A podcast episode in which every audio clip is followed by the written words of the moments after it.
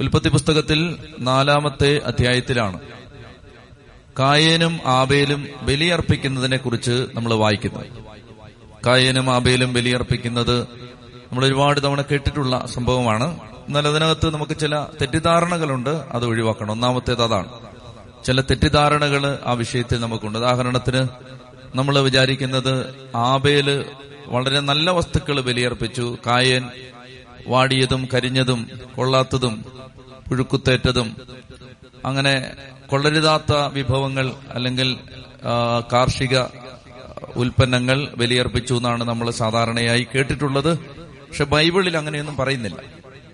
Bible പറയാത്ത അനേകം കാര്യങ്ങൾ നമ്മൾ പറഞ്ഞുകൊണ്ട് നടക്കുന്നുണ്ട്. ഉദാഹരണത്തിന് നിന്റെ വിശ്വാസം നിന്നെ രക്ഷിക്കട്ടെ.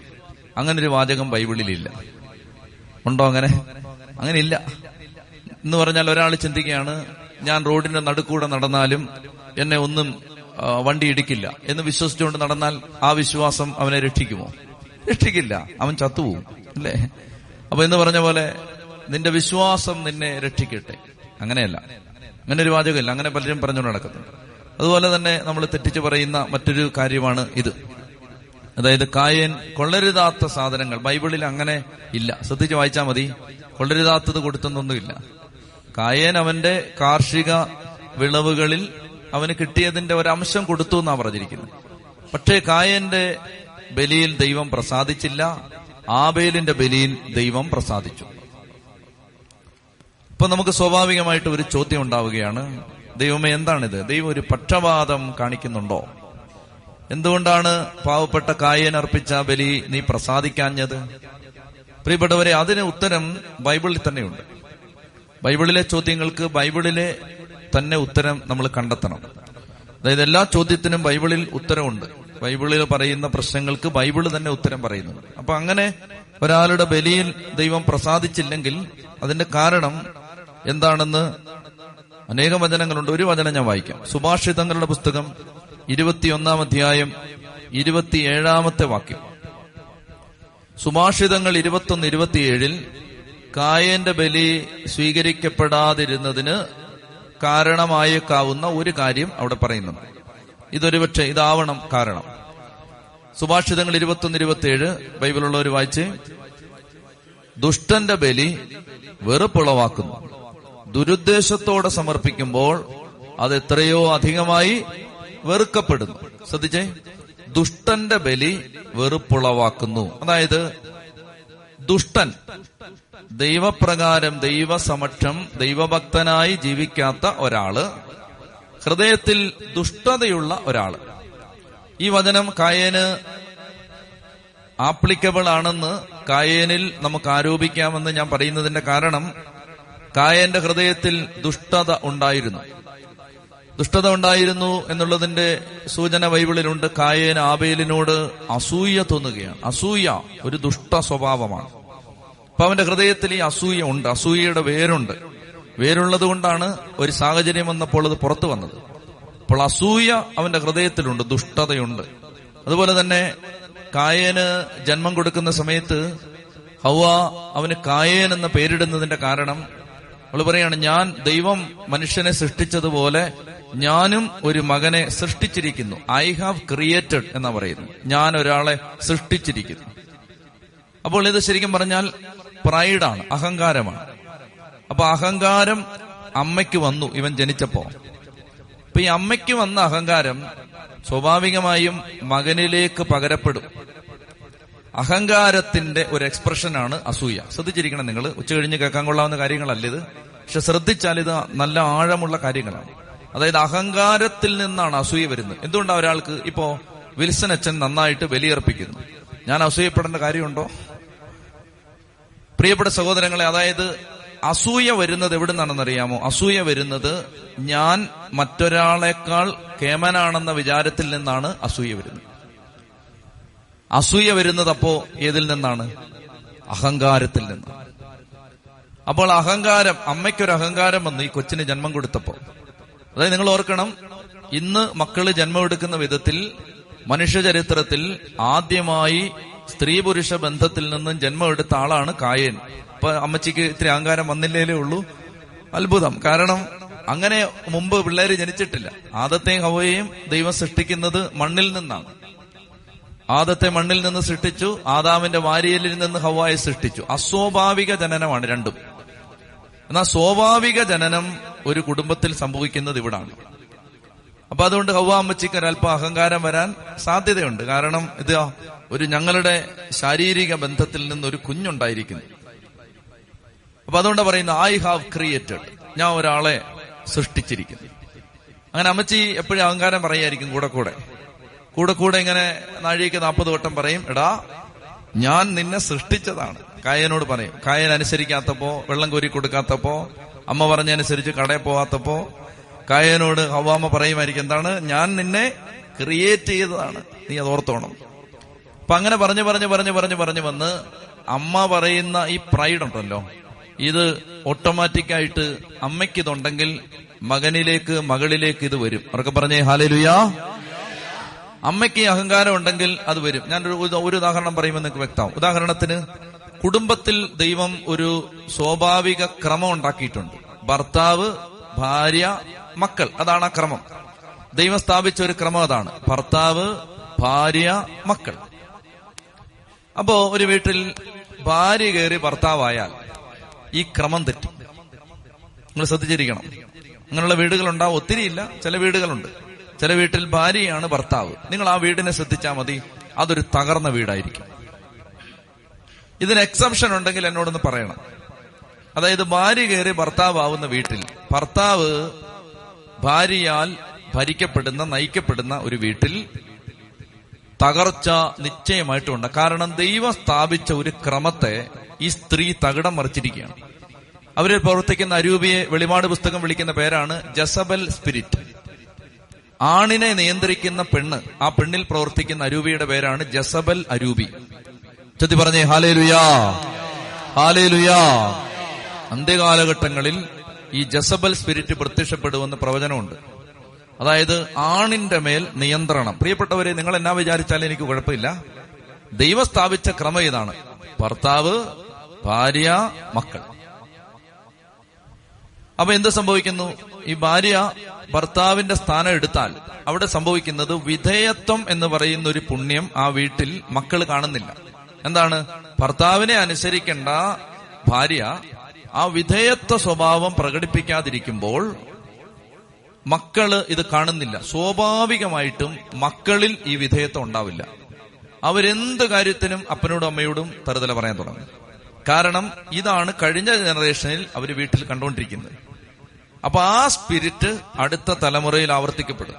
പ്രിയപ്പെട്ട സഹോദരങ്ങളെ വിധേയത്വമില്ലാത്ത ഭാര്യയുള്ള വീട്ടിൽ അനുസരണശീലമില്ലാത്ത മക്കളുണ്ടാവും. അത് ഉറപ്പാണ്. ഉച്ചതി പറഞ്ഞേ ഹാലേ ലുയാ hallelujah hallelujah n number of examples അനന്ത കോടി ഉദാഹരണങ്ങൾ ഇതിന് ഇഷ്ടം പോലെ ചരിത്രത്തിലുമുണ്ട് ആത്മീയ ജീവിതത്തിലുമുണ്ട് നമ്മൾ കണ്ടുമുട്ടുന്ന ജീവിതങ്ങളിലുമുണ്ട് ഭർത്താവിന് ഭാര്യ വിധേയപ്പെടണം. ഇത് ദൈവം സ്ഥാപിച്ച ഒരു ക്രമമാണ്. ഇത് ബൈബിളിൽ ഈശോമിശിങ്ങായുടെ വീട്ടിൽ നമ്മൾ കാണുന്ന ക്രമമാണ്. ഉദാഹരണത്തിന് പരിശുദ്ധ അമ്മയ്ക്കാണോ യൗസേ പിതാവിനാണോ ദൈവവുമായിട്ട് കൂടുതൽ ബന്ധം ഉണ്ടായിരുന്നത്? നിങ്ങൾ പറഞ്ഞേ എന്നാ തോന്നുന്നു? പരിശുദ്ധ അമ്മയ്ക്കാണോ യോസേപ്പിനാണോ ദൈവപിതാവുമായിട്ട് കൂടുതൽ ബന്ധം ഉണ്ടായിരുന്നത് പരിശുദ്ധ അമ്മയ്ക്കാണ് ഒരു സംശയമില്ല. കാരണം ഈ ദൈവത്തെ പ്രസവിച്ച സ്ത്രീയാണ് പരിശുദ്ധ അമ്മ പ്രിയപ്പെട്ട സഹോദരങ്ങളെ പക്ഷേ യേശുവിന്റെ വളർച്ചയുമായി ബന്ധപ്പെട്ട ജനനവുമായി ബന്ധപ്പെട്ടതും വളർച്ചയുമായി ബന്ധപ്പെട്ടതുമായ ഒറ്റ അറിയിപ്പ് മാത്രമാണ് മറിയത്തിന് സ്വർഗം കൊടുക്കുന്നത്. ബാക്കി എല്ലാ അറിയിപ്പുകളും കിട്ടുന്നത് യൗസേപ്പിനാണ്. ബാക്കി ദൈവം ഗൈഡ് ചെയ്യുന്നത് മുഴുവൻ. ജോസഫിനോട് രാത്രിയിൽ പ്രത്യക്ഷപ്പെട്ടിട്ട് പറഞ്ഞു take your child and leave to Egypt കൊച്ചിനെ കൊച്ചിനെ എടുക്ക് ഈജിപ്തിലേക്ക് പോവുക. ഈ ജോസഫിന് പ്രത്യക്ഷപ്പെട്ടിട്ട് പറഞ്ഞു ജോസഫേ നിന്റെ മകന് നീ യേശുവെന്ന് പേരിടണം. ജോസഫിന് പ്രത്യക്ഷപ്പെട്ടിട്ട് പറഞ്ഞു ഈജിപ്തിലെ അടിമത്തത്തിൽ നിന്ന് ഇതാ നീ പുറത്തേക്ക് വന്നോളുക. ജോസഫിന് പ്രത്യക്ഷപ്പെട്ടിട്ട് പറഞ്ഞു നീ നസറത്തിൽ ചെന്ന് താമസിക്കുക. പ്രിയപ്പെട്ട സഹോദരങ്ങളെ പരിശുദ്ധ അമ്മയ്ക്കാണ് ദൈവത്തോട് കൂടുതൽ ബന്ധം. പക്ഷേ എല്ലാ അരുളപ്പാടുകളും കിട്ടുന്നത് യൂസേപ്പിനാണ് കാരണം ദൈവം സ്ഥാപിച്ച ഒരു ക്രമത്തെ ദൈവം അട്ടിമറിക്കില്ല. ചതി പറഞ്ഞേ ഹാലേ ലുയാ ചതി പറഞ്ഞേ ഹാലേ ലുയാ ദൈവം സ്ഥാപിച്ച ഒരു ക്രമത്തെ ദൈവം ഒരിക്കലും അട്ടിമറിക്കില്ല. ഉദാഹരണത്തിന് കത്തോലിക്ക സഭയിൽ മെത്രാന്മാർ വൈദികർ ഡീക്കന്മാർ ഷമാശന്മാർ അങ്ങനെ ക്രമമുണ്ട്. കർത്താവ് ഈ കാലഘട്ടത്തിൽ ആർക്ക് എത്ര വലിയ അഭിഷേകം കൊടുത്താലും മരിച്ച ആളെ എഴുന്നേൽപ്പിക്കുന്ന അഭിഷേകം കൊടുത്താലും കർത്താവ് ആ വ്യക്തിയോട് പറയില്ല നീ ഒരു കാര്യം ചെയ്ത് നിനക്ക് ഇത്ര അഭിഷേകം ഉണ്ടല്ലോ പോയി പത്ത് പേർക്ക് പട്ടം കൊടുക്കാൻ പറയില്ല. ദൈവം സ്ഥാപിച്ചൊരു ക്രമത്തെ ദൈവം ഒരിക്കലും അട്ടിമറിക്കില്ല. ചെത്തി പറഞ്ഞേ ഹാലേ ലുയാ ഹാലേ ലുയാ അപ്പൊ അതുകൊണ്ട് പ്രിയപ്പെട്ട സഹോദരങ്ങളെ കുടുംബനാഥന്മാര് പലപ്പോഴും അത്ര നല്ലതാവണമെന്നൊന്നുമില്ല. പക്ഷേ വിധേയമുള്ള വിധേയത്വമുള്ള ഒരു ഭാര്യ. അനുസരിക്കുന്ന ഒരു ഭാര്യയ്ക്ക് തലമുറകളിലേക്ക് വലിയ അഭിഷേകം കൊണ്ടുവരാൻ പറ്റും.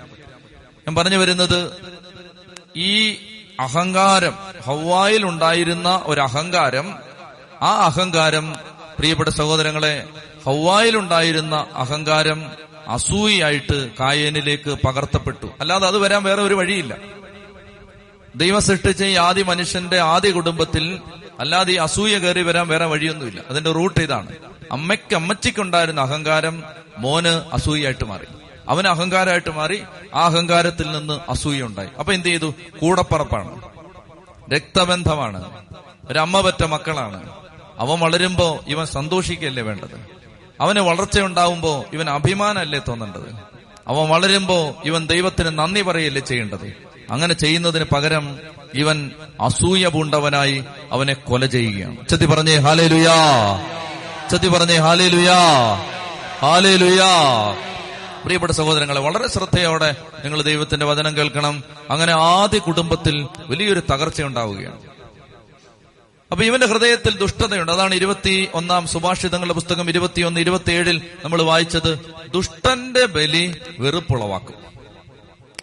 ഇപ്പൊ നമ്മൾ എല്ലാ ദുഷ്ടതകളും ചെയ്തിട്ട് ഇപ്പൊ നല്ല കടുത്ത അസൂയയിൽ ജീവിച്ചിട്ട് ഭയങ്കര അഹങ്കാരത്തിൽ ജീവിച്ചിട്ട് അക്രമം കാണിച്ചിട്ട് വെറുപ്പിൽ ജീവിച്ചിട്ട് നമ്മൾ നല്ല സാരി ഉടുത്ത് നല്ല മുണ്ടും ഷർട്ട് ഇട്ട് പള്ളി വന്ന് കുർബാനയ്ക്ക് നിന്ന് ഏറ്റവും ഭംഗിയായിട്ട് പാടുകയും പ്രാർത്ഥിക്കുകയും ചെയ്താലൊന്നും ആ ബലി സ്വീകരിക്കപ്പെടത്തൊന്നുമില്ല മനസ്സിലാവുന്നുണ്ടോ?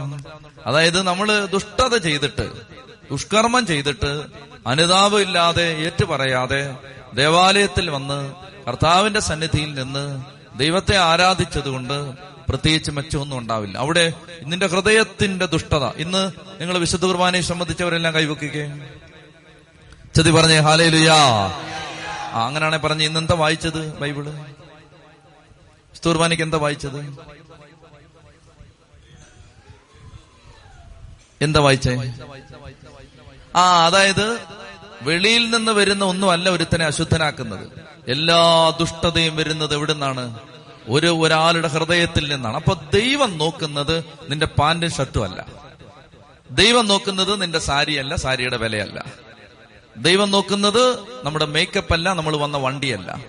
ദൈവം നോക്കുന്നത് നമ്മുടെ ഹൃദയമാണ്. ഈ ഹൃദയം പ്രിയപ്പെട്ട സഹോദരങ്ങളെ ആ ഹൃദയമാണ് ദൈവം നോക്കുന്നത്. ഞാൻ കഴിഞ്ഞ ആഴ്ച പറഞ്ഞു. കഴിഞ്ഞ ആഴ്ച ഒരാൾ ദേവാലയത്തിൽ നിൽക്കുന്നത് എന്നെ ഭയങ്കരമായിട്ട് ഞാൻ വളരെ ശ്രദ്ധിച്ചു. എനിക്ക് ഭയങ്കര ബഹുമാനം തോന്നി. കാരണം ദേവാലയത്തിനകത്ത് നിൽക്കാൻ സ്ഥലമില്ലാത്തത് കൊണ്ട് ഒരു സഹോദരൻ ഒരു ചേട്ടൻ സ്റ്റേജിൽ നിൽക്കുകയായിരുന്നു നമ്മുടെ വെളിയിലുള്ള സ്റ്റേജിൽ. ഞാനിങ്ങനെ ഇറങ്ങി വരുമ്പോ ഞാനിങ്ങനെ കണ്ടു. ഈ മനുഷ്യൻ പരിശുദ്ധ കുർബാനയ്ക്ക് അതേ ആ സ്റ്റേജിൽ നിന്നുകൊണ്ട് കരങ്ങൾ കൂപ്പി കണ്ണടച്ച് ഭക്തിയോടെ നിൽക്കുകയാണ്.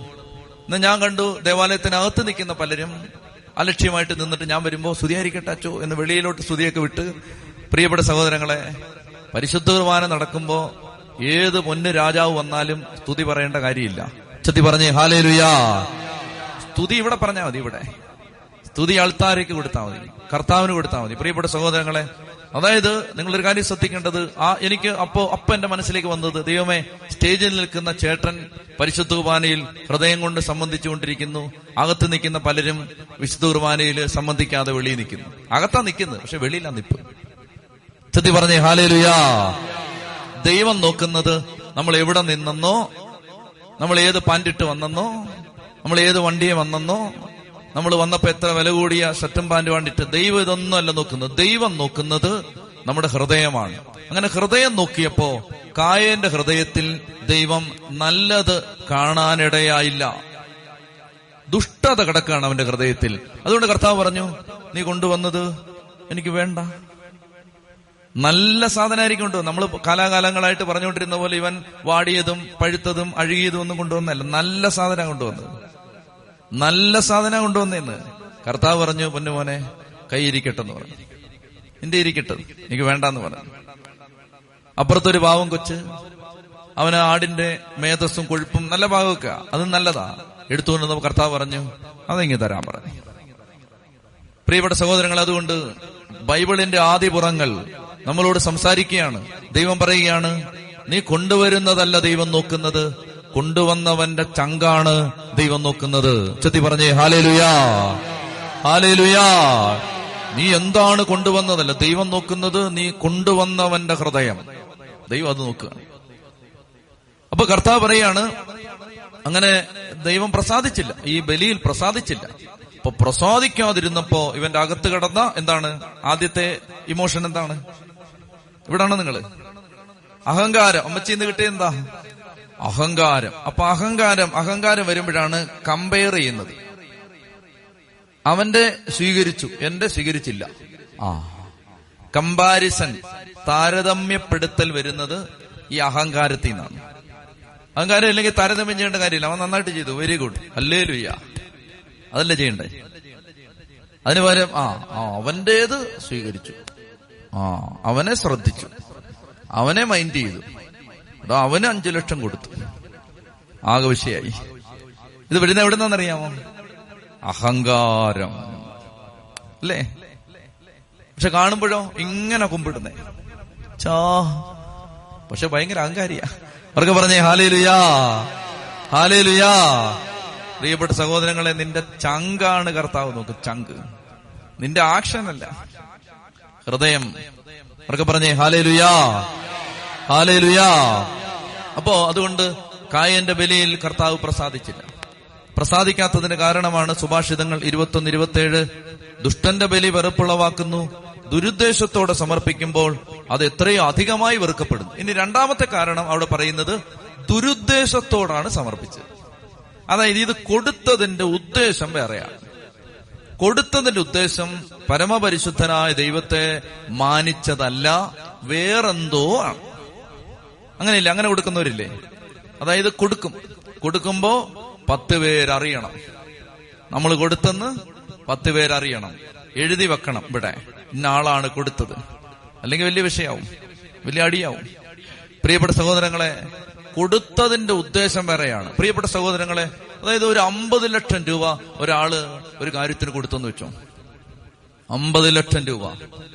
അമ്പത് ലക്ഷം രൂപ കൊടുത്ത ആൾ കൊടുത്തു എത്രയാണ്? അമ്പത് ലക്ഷം കൊടുത്തു അരക്കോടി അരക്കോടി കൊടുത്താലും ഈ ആളുടെ ഉദ്ദേശം ഈ ആളെ പത്ത് പേരറിയുക ആ ആൾ വലിയ ആളാണെന്ന് പറയുകയാണെന്നാണെങ്കിൽ ഈ അമ്പത് ലക്ഷവും വട്ടപൂജ്യത്തിന്റെ വില പോലും ഇല്ല.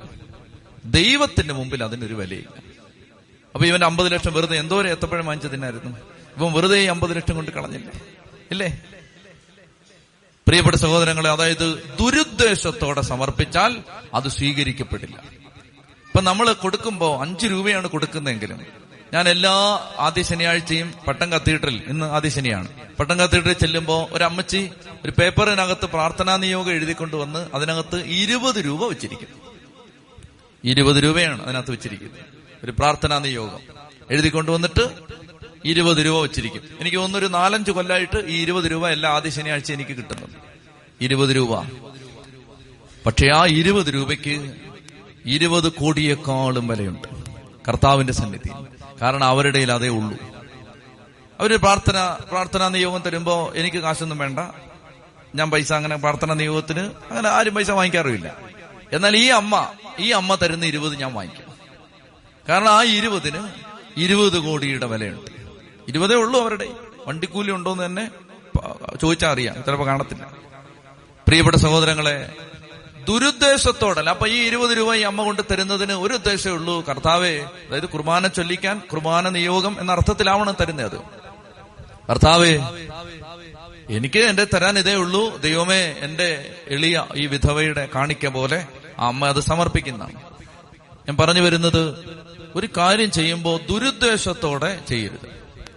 ഇപ്പൊ ഉദാഹരണത്തിന് നമുക്ക് നല്ല കാര്യങ്ങൾ ചെയ്യാൻ ഇഷ്ടം പോലെ അവസരം വരും. സാധിക്കുന്നിടത്തോളം കർത്താവ് മൂന്ന് കാര്യത്തെക്കുറിച്ച് ആരും അറിയരുതെന്ന് പറഞ്ഞിട്ടുണ്ട്. കഴിയുന്നിടത്തോളം ആരും അറിയാതിരിക്കാൻ ശ്രദ്ധിക്കണം. എന്താണ്? ഒന്നാമത്തേത് നീ ഉപവസിക്കുമ്പോ ആരോടും പറയരുത്. ഉപവസിക്കുന്ന സമയത്ത് അതായത് ഒഴിവാക്കാൻ പറ്റാത്ത സാഹചര്യത്തിൽ അത്യാവശ്യം ഒഴി പറയാതിരിക്കാൻ നിവൃത്തിയില്ലെങ്കിൽ അങ്ങനെയുള്ള ഇപ്പം ഭക്ഷണം വെച്ച് തരുന്ന ആളോട് ഭക്ഷണം വേണ്ടെന്ന് പറയണ്ടേ? അത് പറഞ്ഞേ പറ്റൂ. അല്ലെങ്കിൽ ആവശ്യമില്ലാതെ ഭക്ഷണം ഉണ്ടാക്കാം. ഞാൻ പറഞ്ഞു വരുന്നത് അല്ലാതെ കർത്താവ് പറയാണ് നീ ഉപവസിക്കുമ്പോൾ ആരോടും പറയരുത്. രണ്ട് കർത്താവ് പറയാണ് നീ പ്രാർത്ഥിക്കുമ്പോൾ വലിയ കാഹളം മുഴക്കി പ്രാർത്ഥിക്കരുത്. ദൈവത്തെ ആരാധിക്കുന്ന വേറെയാണ് പ്രാർത്ഥിക്കുന്നത് വേറെ. അത് ഞാൻ ഭയങ്കര പ്രാർത്ഥനക്കാരനാണ് എന്ന് കാണിക്കാൻ വേണ്ടി ആളുകൾ വരുന്ന സമയമാകുമ്പോഴേക്കും നേരത്തെ കയറി ഉദാഹരണം ഉദാഹരണം പറഞ്ഞ ആളുകളെല്ലാം വരുന്ന സമയം എങ്ങോട്ട് വഴിയിലോട്ട് നോക്കിയിട്ട് അഞ്ചാറ് വണ്ടി വരുന്നുണ്ട്. എന്നാ മുട്ടുകുത്തി കൈവിരിച്ച് നിന്നകളെ അങ്ങനെ നിൽക്കുന്ന ആളുകളുണ്ട്. ചെത്തി പറഞ്ഞേ ഹാലേ ലുയാ ഹാലേ ലുയാ മനുഷ്യർ എല്ലാ സമയത്തൊന്നും പ്രാർത്ഥിക്കത്തില്ല. എല്ലാ സമയത്ത് പള്ളിയുടെ ഏഴ് ഇലത്ത് കാണത്തില്ല. മനുഷ്യർ വരുന്നുണ്ട് ആ എന്നാ ക്യാമറ എടുക്കുന്നുണ്ട് എന്നാ കൈവരിച്ച് നിന്നകളയാം പ്രിയപ്പെട്ട സഹോദരങ്ങളെ കർത്താവ് പറയുകയാണ് നീ അങ്ങനെ പ്രാർത്ഥിക്കരുത്. മൂന്നാമത്തേത് കർത്താവ് പറയുന്നത് നീ ദാനധർമ്മം ചെയ്യുമ്പോ കൊട്ടിഘോഷിക്കരുത് എന്തെങ്കിലും കൊടുക്കുന്നെങ്കിൽ ആരും അറിയാതെ കൊടുക്കണം. ഞാനൊരു ഇടവകെ ശുശ്രൂഷ ചെയ്യുമ്പോ വടക്കാണ്. അവിടെ ആളുകൾ അച്ഛന്മാർക്ക് ഇങ്ങനെ സന്തോഷമായിട്ട് ഇത്തിരി കാശൊക്കെ കൊണ്ടു തരുമായിരുന്നു ഏഹ് ഇവിടെ തരത്തില്ലെന്നല്ല. ഇവിടെയും തരും. പക്ഷേ അവിടെ ഈ ആളുകൾ അവർ സ്നേഹം കൂടുമ്പോൾ ഇത്തിരി പൈസ കൊണ്ടു തരും. ഇപ്പൊ ഞാൻ ഒരു കാര്യം ശ്രദ്ധിച്ചു. കാശ് കൊണ്ടു തരുന്നവരെല്ലാം ഒരു അഞ്ഞൂറ് പേരുടെ മുമ്പിൽ വെച്ചാണ് ഇത് തരുന്നത്. നമുക്ക് ആകെ കൂടെ മിച്ചമുള്ളത് മാനാഭിമാനം കൂടെ ഉള്ളിനി. ബാക്കിയെല്ലാം പോയി. ജീവിതത്തിൽ ഇനി ആകെ കൂടി മിച്ചമുള്ളത് ഇതാ. മാനാഭിമാനം. അതുകൂടെ ഉള്ളിനി. പ്രിയപ്പെട്ട സഹോദരങ്ങളെ അതുകൂടെ നശിപ്പിക്കുക അതായത് ഒരു വീട്ടിൽ പ്രാർത്ഥിക്കാൻ ചെന്ന് കഴിഞ്ഞാൽ ആ വീട്ടിലേക്ക് ചെന്ന് കഴിയുമ്പോഴേക്കും അവിടെ എല്ലാ സഭയിലും പെട്ട ആളുകളുണ്ടാവും. നമ്മൾ പ്രാർത്ഥിച്ചിട്ട് ഇങ്ങോട്ട് ഇറങ്ങി വരുമ്പം ഇവൻ ഓടി വന്നിട്ട് എന്തോ വലിയ കാര്യം സാധിക്കുന്നവനെ പോലെ കൊണ്ടുവന്ന് ഒരു കവർ കൊണ്ട് നിനത്ത് ഇരുപത്തഞ്ച് രൂപയായിരിക്കും. അത് കൊണ്ടുവന്ന് ഇരുപത്തയ്യായിരം തരുന്ന ബഹുമാനത്തോടെ കൊണ്ടുവന്ന് തരും. ഞാനൊരു ദിവസം പള്ളി പറഞ്ഞു എന്റെ പൊന്നു മക്കളെ എനിക്കിത് വേണ്ട. എന്നെ നാണം കെടുത്തുന്നതിലും ഭേദം നിങ്ങൾ എനിക്ക് തരാതിരിക്കുന്നു. എനിക്ക് എന്തെങ്കിലും തരണമെങ്കിൽ അല്ലെ ദൈവ ശുശ്രൂഷയ്ക്ക് നിങ്ങൾക്ക് എന്തെങ്കിലും തരണമെങ്കിൽ നിങ്ങൾ ഇരു ചെവി അറിയാതെ തരണം. അല്ലാതെ ആയിരം പേരുടെ മുമ്പിൽ അച്ഛനെ നാണം കെടുത്തിയിട്ട് നിങ്ങളുടെ അഞ്ഞൂറ് വേണ്ട വേണ്ട. അഭിമാനം ഉണ്ടല്ലോ ചെത്തി പറഞ്ഞേ ഹാലേ ലുയാ കർത്താവ് പറയാണ് ഇന്ന് അനേക ആളുകൾ അങ്ങനെയുണ്ട്. അതായത് കൊടുക്കുന്നതെല്ലാം കുട്ടി കുഴിച്ചുകൊണ്ട് നടക്കുന്ന ആളുകൾ. കർത്താവ് പറയുകയാണ് ഇതൊക്കെ ദുരുദ്ദേശമാണ്. എന്താണ്? ഈ ഇവൻ കൊടുത്തതിന്റെ ഉദ്ദേശം എന്താണ്? ഇവൻ കൊടുത്തതിന്റെ ഉദ്ദേശം ഞാനാണ് അച്ഛനെ ഇവിടെ സപ്പോർട്ട് ചെയ്ത് നിലനിർത്തിക്കൊണ്ടിരിക്കുന്നതെന്ന് നാട്ടുകാർ പറയണം. അല്ലെങ്കിൽ ഞാനാണ് ഇതിന്റെ മുഴുവൻ ഉത്തരവാദിത്വം. ചില ആളുകൾ പറയപ്പെട്ട സംഘം പള്ളിയിൽ ഓരോ കാര്യം ചെയ്യുന്നവര് ഞാൻ പറയും ചെയ്തില്ലേലും വേണ്ടില്ല. ചെയ്തില്ലേലും വേണ്ടില്ല. ചെയ്തില്ലേലും കുഴപ്പമില്ലെന്ന്. കുഴപ്പമില്ലെന്ന്? എന്തിനാ സങ്കടപ്പെടുന്നത്? കുഴപ്പമില്ലെന്ന്. പക്ഷെ നീ നൂറ് കൊടുത്തിട്ട് അയ്യായിരത്തിന്റെ വെയിറ്റും കൊണ്ട് നടക്കരുത്. ചെത്തി പറഞ്ഞേ ഹാലയിലുയാ ലുയാ എന്ന് പറയാത്തെ. മറ്റേ പറഞ്ഞപ്പോ കർത്താവ് ഇറങ്ങി വരുമെന്ന് പറഞ്ഞപ്പോ ഹല്ലേലിയ ഭയങ്കരമായിരുന്നല്ലോ അവർക്ക് പറഞ്ഞേ ഹാലയിലുയാ ഹാലയിലുയാ ഹാലേ ലുയാ ദുരുദ്ദേശത്തോടെ കൊടുത്തു. അപ്പോ ഞാൻ വിചാരിക്കുകയാണ് ഞാൻ വിചാരിക്കുകയാണ് കായൻ ചിലപ്പോ ഇത് കൊടുക്കുന്നതിന് ഒരു ദുരുദ്ദേശം ഉണ്ടായിരിക്കും. അതായത് ഞാൻ ഇങ്ങനെ ദൈവത്തെ പ്രസാദിപ്പിച്ച് കളയാം. ഞാൻ വലിയ ആളാണെന്ന് ആബയിൽ വിചാരിക്കട്ടെ.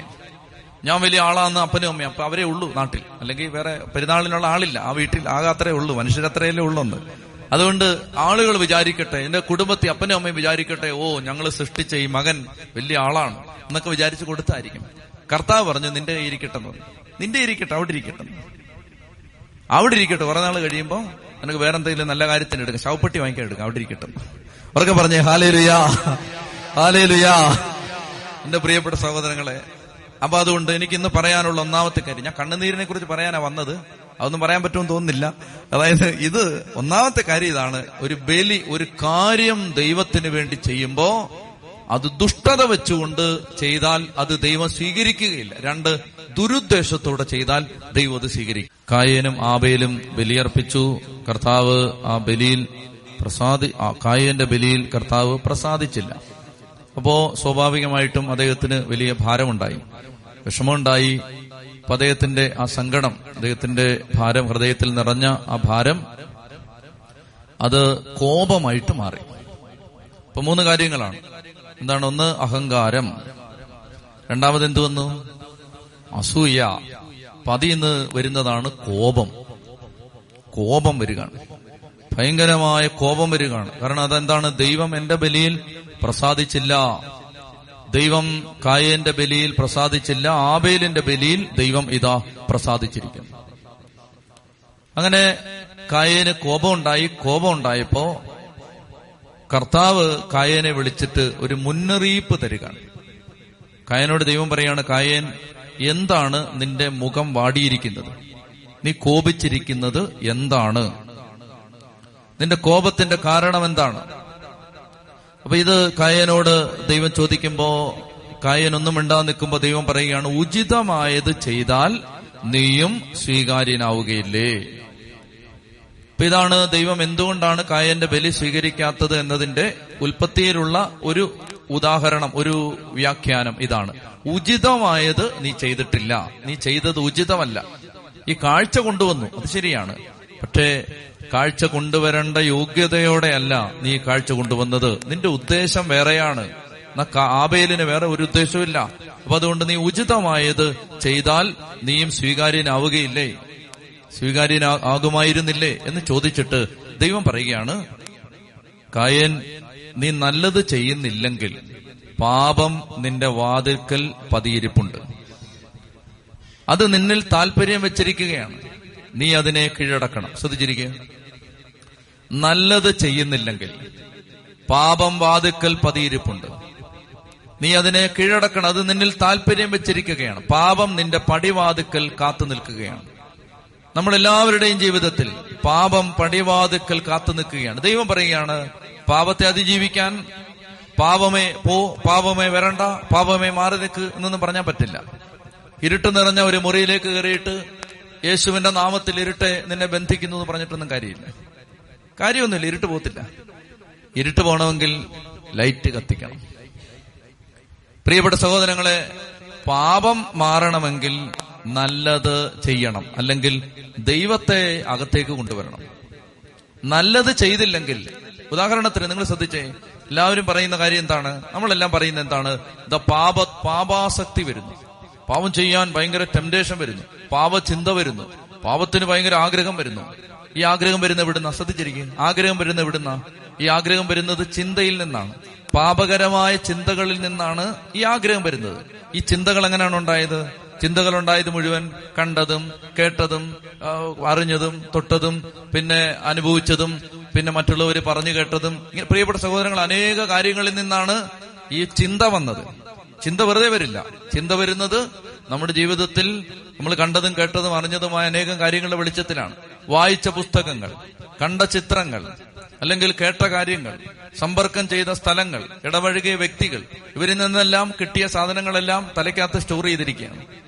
ഇത് മാറാൻ എന്താ വഴി? മാറാൻ എന്റെ ജീവിതത്തിൽ എനിക്കറിയാവുന്ന ഒറ്റ വഴിയേ ഉള്ളൂ. മാറാൻ ഈ പുസ്തകം വായിച്ച് കാണാതെ പഠിക്കുക. വേറൊരു വഴിയില്ല. നല്ലത് നിറഞ്ഞാൽ കെട്ടത് പോവും. ചെത്തി പറഞ്ഞേ ഹാലേ ലുയാ അല്ല നല്ലത് നിറയാതെ in the name of Jesus I bind you എന്ന് പറഞ്ഞാൽ അതവിടെ തന്നെ നിൽക്കും. പോകത്തില്ലെന്ന് വെറുതെ ചുമ്മാ ബഹളം വെക്കാന്നല്ലാതെ. പോകത്തില്ലെന്ന് പോകത്തില്ലെന്ന് നൂറ് വട്ടം പോകത്തില്ല. നല്ലത് നിറഞ്ഞാലേ കെട്ടത് പോവും. കെട്ടതാ മുഴുവൻ കിടക്കുന്നത് ടി വിയിലൂടെ കിട്ടിയത് മൊബൈലിലൂടെ കണ്ടത് കൂട്ടുകാർ പറഞ്ഞത് സ്കൂളിൽ നിന്ന് കിട്ടിയത് എല്ലാം തലയ്ക്കകത്ത് കിടക്കാണ്. എന്നിട്ട് നമ്മൾ പറയുകയാണ് അയ്യോ പാവം ചെയ്യാം പ്രലോഭം കർത്താവ് എന്താ രക്ഷിക്കാത്ത നീ എന്ത് എന്താ തീ ഇറങ്ങാത്തത്? തീ ഇറങ്ങാം നീ ഇത് വായിക്കേ തീ ഇറങ്ങും. ഉച്ചത്തി പറഞ്ഞേ ഹാലേ ലുയാ ഹാലേ ലുയാ അതായത് നമ്മൾ ഒന്നാമത് നമ്മുടെ മനസ്സ് ശുദ്ധീകരിക്കണം. അതുകൊണ്ടാണ് റോമാലേഖനം പന്ത്രണ്ടാം അധ്യായത്തിൽ പറയുന്നത് മനസ്സിന്റെ നവീകരണം വഴി രൂപാന്തരം പ്രാപിക്കണം. മനസ്സിന്റെ നവീകരണം വഴിയാണ് രൂപാന്തരം പ്രാപിക്കേണ്ടത്. രൂപാന്തരം വരണമെങ്കിൽ മനസ്സിന്റെ നവീകരണം. മനസ്സിലാവുന്നുണ്ടോ? മനസ്സിലാണ് ഈ മുഴുവൻ കിടക്കുന്ന സാധനങ്ങൾ. അസൂയ വൈരാഗ്യം വെറുപ്പ് തോന്നിയാസങ്ങൾ മുഴുവൻ കിടക്കുന്നത് മനസ്സിലാണ്. മനസ്സിന്റെ നവീകരണം. അപ്പൊ കർത്താവ് പറയാണ് നല്ലത് ചെയ്യുന്നില്ലെങ്കിൽ ജീവിതത്തിൽ നിങ്ങൾക്ക് ചെയ്യാവുന്ന ഏറ്റവും നല്ലൊരു കാര്യമാണ് ഈ പുസ്തകം ഇരുന്ന് വെറുതെ വായിക്കുക. ഇത് വായിച്ചാൽ മതി. വായിച്ചാൽ ഒത്തിരി പാപം വിട്ടുപോകും. ചതി പറഞ്ഞേ ഹാലേ ലുയാ വചനം കിടപ്പുണ്ട്. നൂറ്റി പത്തൊമ്പതാം സങ്കീർത്തനത്തിൽ വചനം പറയുകയാണ് യുവാവ് തന്റെ മാർഗം എങ്ങനെ നിർമ്മലമായി കാത്തു സൂക്ഷിക്കും നൂറ്റി പത്തൊമ്പതാം സങ്കീർത്തനം ഒമ്പതാം വാക്യം. യുവാവ് തന്റെ മാർഗം എങ്ങനെ നിർമ്മലമായി കാത്തു സൂക്ഷിക്കും? അങ്ങയുടെ വചനമനുസരിച്ച് വ്യാപരിച്ചുകൊണ്ട്. പതിനൊന്നാം വാക്യം. അങ്ങയ്ക്കെതിരായി പാവം ചെയ്യാതിരിക്കേണ്ടതിന് ഞാൻ അങ്ങയുടെ വചനം ഹൃദയത്തിൽ സൂക്ഷിച്ചിരിക്കുന്നു. ഞാൻ പറയുന്നത് മനസ്സിലാവുന്നുണ്ടോ? നിങ്ങളുടെ ജീവിതത്തിൽ നിരാശയുണ്ടെങ്കിൽ വചനം നിങ്ങളുടെ ഹൃദയത്തിൽ നിറഞ്ഞാൽ നിരാശ വിട്ടുപോകും. നിങ്ങളുടെ ജീവിതത്തിൽ അമിതമായ ദുഃഖമുണ്ടെങ്കിൽ ദൈവവചനം ഹൃദയത്തിൽ നിറഞ്ഞാൽ അത് വിട്ടുപോകും. ഞാൻ പറഞ്ഞിട്ടുണ്ട് ഇപ്പൊ ഏതാണ്ട് അൻപത് അൻപത്തിമൂന്ന് അമ്മമാരുണ്ട് ഇപ്പോ. അൻപത്തിമൂന്ന് അമ്മമാരുടെയും പ്രത്യേകത അമ്പത്തിമൂന്ന് അമ്മമാർക്കും തങ്ങളുടെ ചെറുപ്പക്കാരായ മക്കളെ അവരുടെ നല്ല പ്രായത്തിൽ ആ മക്കളെ നഷ്ടപ്പെട്ട അമ്മമാരാണ്. അമ്പത്തിമൂന്ന് അമ്മമാരും. ആ അമ്മമാരെ കുറിച്ച് ഞാൻ മിക്കവാറും എല്ലാ ദിവസവും ഒന്നോ രണ്ടോ വോയിസ് നോട്ടെങ്കിലും കേൾക്കുന്നുണ്ട്. ആ അമ്മമാരെങ്ങനെ പോകുന്നു എന്നുള്ളതിനെ കുറിച്ച് ഇങ്ങനെ അയക്കാറുണ്ട്. അതിന്റെ ഉത്തരവാദിത്വം വഹിക്കുന്ന സഹോദരി. അമ്മമാര് അമ്പത്തിമൂന്ന് അമ്മമാര്. പ്രിയപ്പെട്ട സഹോദരങ്ങളെ ഈ അമ്മമാരെല്ലാം ദൈവത്തെ ആശ്രയിച്ച് ദൈവത്തിൽ ശരണം വെച്ച് കർത്താവിനെ സ്നേഹിച്ച് ജീവിക്കുന്ന എങ്ങനാ? ഒരു കർത്താവിന്റെ വചനം ഹൃദയത്തിൽ സൂക്ഷിച്ചുകൊണ്ട്. വചനം നിറയുമ്പോ ദുഃഖം വിട്ടുപോവാണ്. അമിതമായ ദുഃഖം നിരാശ ഇതൊക്കെ പൈശാചികമാണ്. നിരാശ പൈശാചികമാണ്. അമിതമായ ദുഃഖം പൈശാചികമാണ്. ചെറിയ പ്രയാസമല്ല. അമിതമായ ദുഃഖം. മനസ്സിനെ അലട്ടിക്കൊണ്ടിരിക്കും. ഒന്നും ചെയ്യാൻ പറ്റുന്നില്ല. കെട്ടപ്പെട്ട അവസ്ഥയിൽ അമിതമായ ദുഃഖം പൈശാചികമാണ്. യശയായിൽ അതിനെക്കുറിച്ച് പറഞ്ഞത് തളർന്ന മനസ്സ് എന്നാണ്. തളർന്ന മനസ്സ്. തളർന്ന മനസ്സിന് അവൻ സ്തുതിയുടെ മേലങ്കി തന്നു എന്ന യശയ പറയുന്നത്. തളർന്ന മനസ്സിന് സ്തുതിയുടെ മേലങ്കി. തളർന്ന മനസ്സ്. ഒന്നും ചെയ്യാൻ വയ്യ. തളർന്നു പോവാണ്. ജീവിതത്തിൽ ഒരു പ്രതീക്ഷയില്ല. മരിക്കണം മരിക്കണമെന്ന് ചിന്തയാണ്.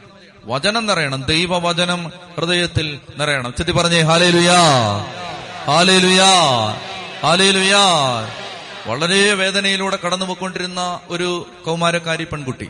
വളരെ പ്രയാസത്തിലൂടെ വളരെ ബുദ്ധിമുട്ടിലൂടെ ഞാൻ പലപ്പോഴും ആകുലപ്പെട്ടിട്ടുണ്ട് ദൈവമേ ഇതിന്റെ അവസ്ഥ എന്താവുമെന്ന്. ആ അങ്ങനെ കടന്നു പോയിക്കൊണ്ടിരുന്ന ഒരു പെൺകുട്ടി. പ്രത്യേക സാഹചര്യത്തിൽ മുതൽ കർത്താവ് അവളെ തൊടാൻ തുടങ്ങി. അപ്പന്ന് ഞാൻ പറഞ്ഞു അച്ഛൻ വിൽസനച്ചൻ അച്ഛൻ പറഞ്ഞു നീ മുടങ്ങാതെ മോളെ ബൈബിൾ വായിക്കാൻ പറയും. മുടങ്ങാതെ ബൈബിൾ വായിക്കും. സമയമെടുത്ത് വായിക്കും. പ്രിയപ്പെട്ട സഹോദരങ്ങളെ ബൈബിൾ വായിച്ചു തുടങ്ങി. ബൈബിൾ വായിച്ചു തുടങ്ങിയ പിന്നെ അസാധാരണമായ മാറ്റം ആ കുട്ടിക്ക് വരാൻ തുടങ്ങി. ഞാൻ കൂടുതൽ വിശദാംശങ്ങൾ പറയുന്നില്ല. വലിയ ഒത്തിരി ബുദ്ധിമുട്ടുള്ള മരുന്നുകളൊക്കെ കഴിച്ചുകൊണ്ടിരുന്ന മകൾ മരുന്ന് പൂർണമായിട്ടും ഉപേക്ഷിച്ച് കർത്താവ് വലിയ ആശ്വാസം നൽകി വലിയ പ്രതീക്ഷ നൽകി ഇതാ കർത്താവ് കൈപിടിച്ച് സൗഖ്യത്തിലേക്ക് കൊണ്ടുവന്നുകൊണ്ടിരിക്കുന്നു.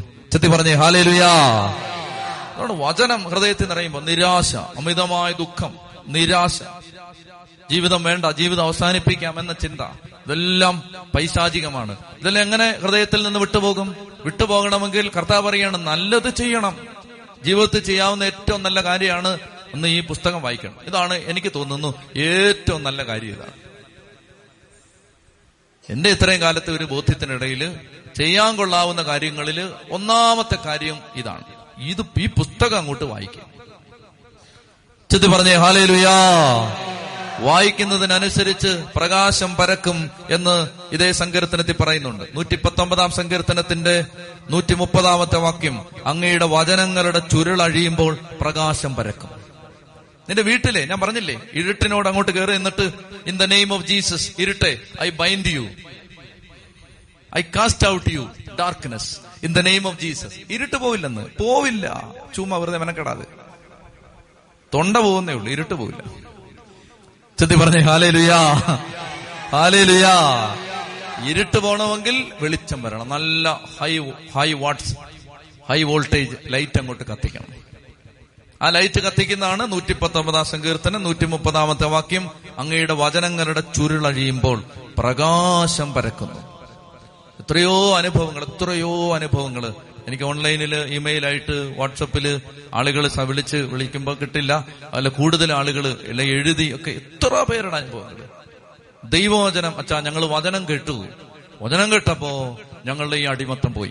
വിട്ടുപോയി. കഴിഞ്ഞ ദിവസം എനിക്കൊരു മെയിൽ വന്നു. ചിത്തിര എന്ന് പറയുന്ന ഒരു മകളാണ് അത് എഴുതിയിരിക്കുന്നത്.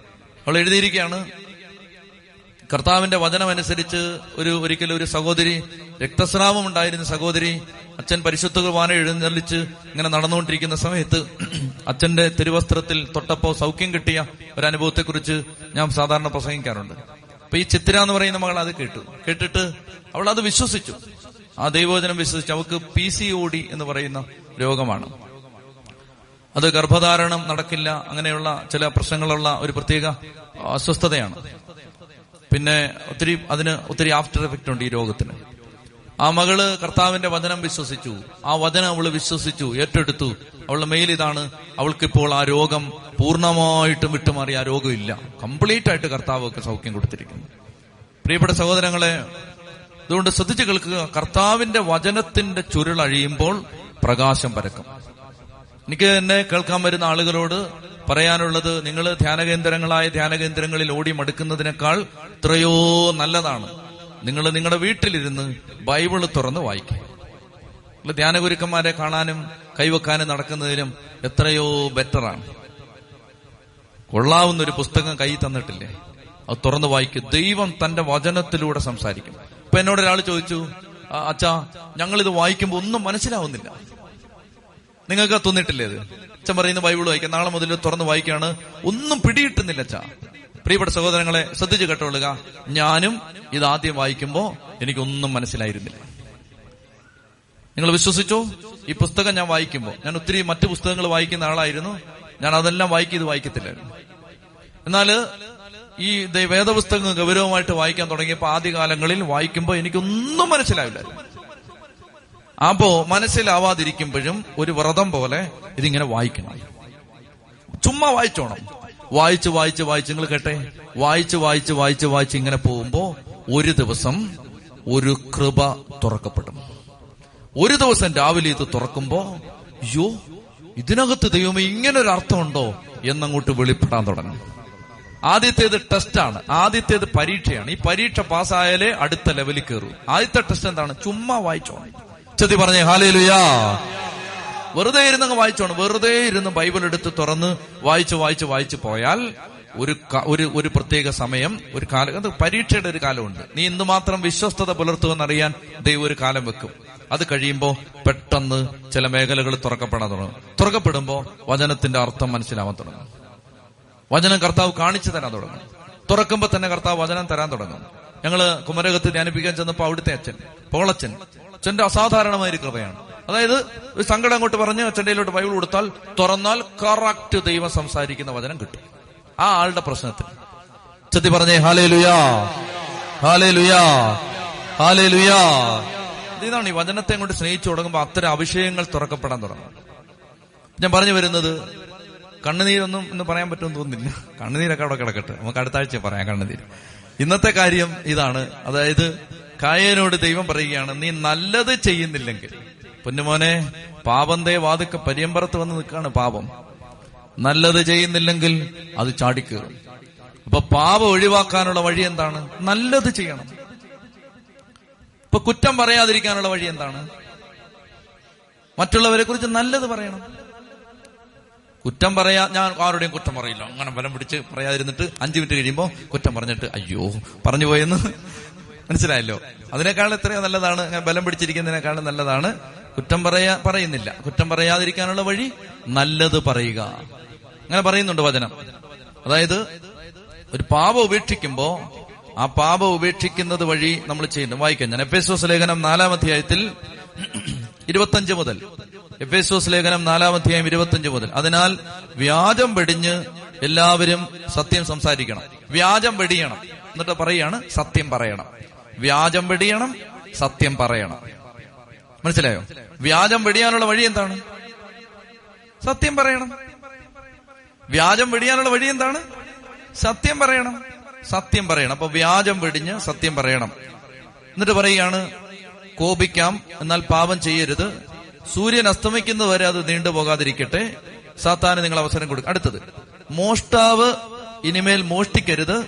അവൻ ഇല്ലാത്തവരുമായിട്ട് പങ്കുവെക്കണം. മോഷ്ടിക്കരുത്. എന്താണ് മോഷ്ടിക്കാതിരിക്കാനുള്ള വഴി? പങ്കുവെക്കണം. ഓപ്പോസിറ്റ് പറയുന്നുണ്ടോ മനസ്സിലാവുന്നില്ലേ? വ്യാജം പറയരുത്. എന്താണ് വിപരീതം?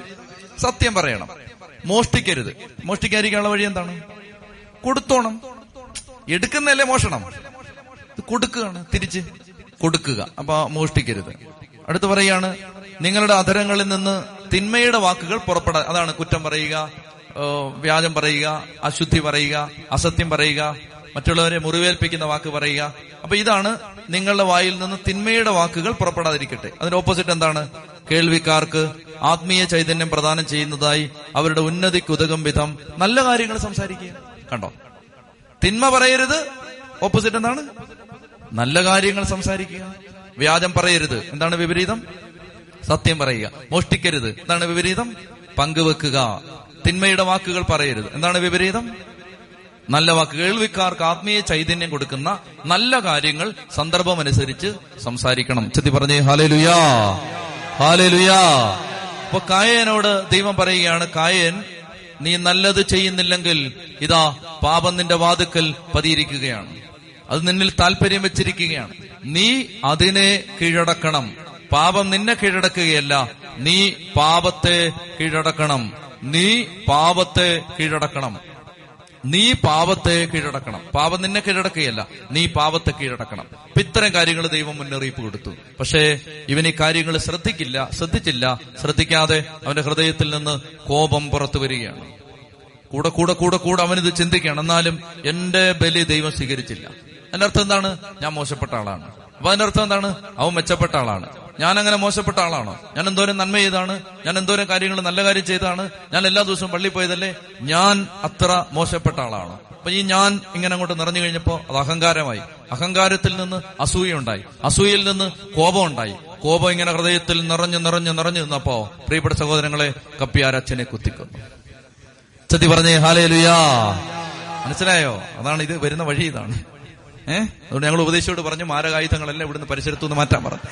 ചെത്തി പറഞ്ഞു ഹാലേ ലുയാ മൂർച്ചയുള്ള സാധനങ്ങൾ ബ്ലേഡ് മുതൽ പിക്കാസ് വരെ എല്ലാം പരിസരത്തു നിന്ന് മാറ്റാൻ ഉത്തരവിട്ടിട്ടുണ്ട്. എപ്പോഴാ കുത്തു വരുന്നതെന്ന് അറിയാൻ പറ്റില്ല. അവർക്ക് പറഞ്ഞേ ഹാലയിലുയാ ലുയാ എനിക്ക് ആ മനുഷ്യൻ ഇന്ന് ആ പത്രത്തിൽ അയാളുടെ മുഖം കണ്ടപ്പോ എനിക്ക് സങ്കടം തോന്നി. പ്രിയപ്പെട്ട സഹോദരങ്ങളെ സങ്കടം തോന്നി. കാരണം എന്താണ്? ഇപ്പോ പരിതപിക്കുകയായിരിക്കും. ഇപ്പോ വലിയ ഭാരത്തിലായിരിക്കും. അച്ഛൻ പറഞ്ഞു അച്ഛന്റെ മനസ്സിൽ തോന്നിയിരുന്നു അദ്ദേഹം ചിലപ്പോൾ ആത്മഹത്യ ചെയ്യാൻ സാധ്യതയുണ്ടെന്ന് ഇന്ന് പത്രത്തിൽ എഴുതിയിരിക്കുന്നു അദ്ദേഹം ആത്മഹത്യക്ക് ശ്രമിച്ചെന്ന്.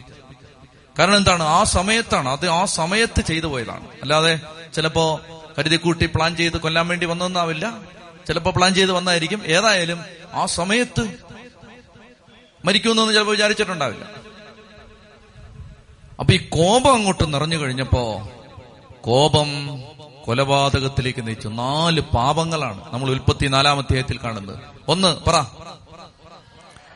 ബംഗാളികളെ പറ. അഹങ്കാരം രണ്ട്. അസൂയ മൂന്ന്. കോപം നാല്. കൊലപാതകം. നമ്മൾ ഈ വാർത്തകൾ ഞാൻ പത്രവാർത്തകളിലേക്ക് പോകുന്നില്ല. അമ്മ മകനെ കൊല്ലുന്നു. മകൻ അമ്മയെ അപ്പനെയും കൊല്ലുന്നു. ഇതെല്ലാം ഈ പ്രിയപ്പെട്ട സഹോദരങ്ങളെ ഒരു ദിവസം കൊണ്ട് സംഭവിക്കുന്ന കാര്യങ്ങളല്ല.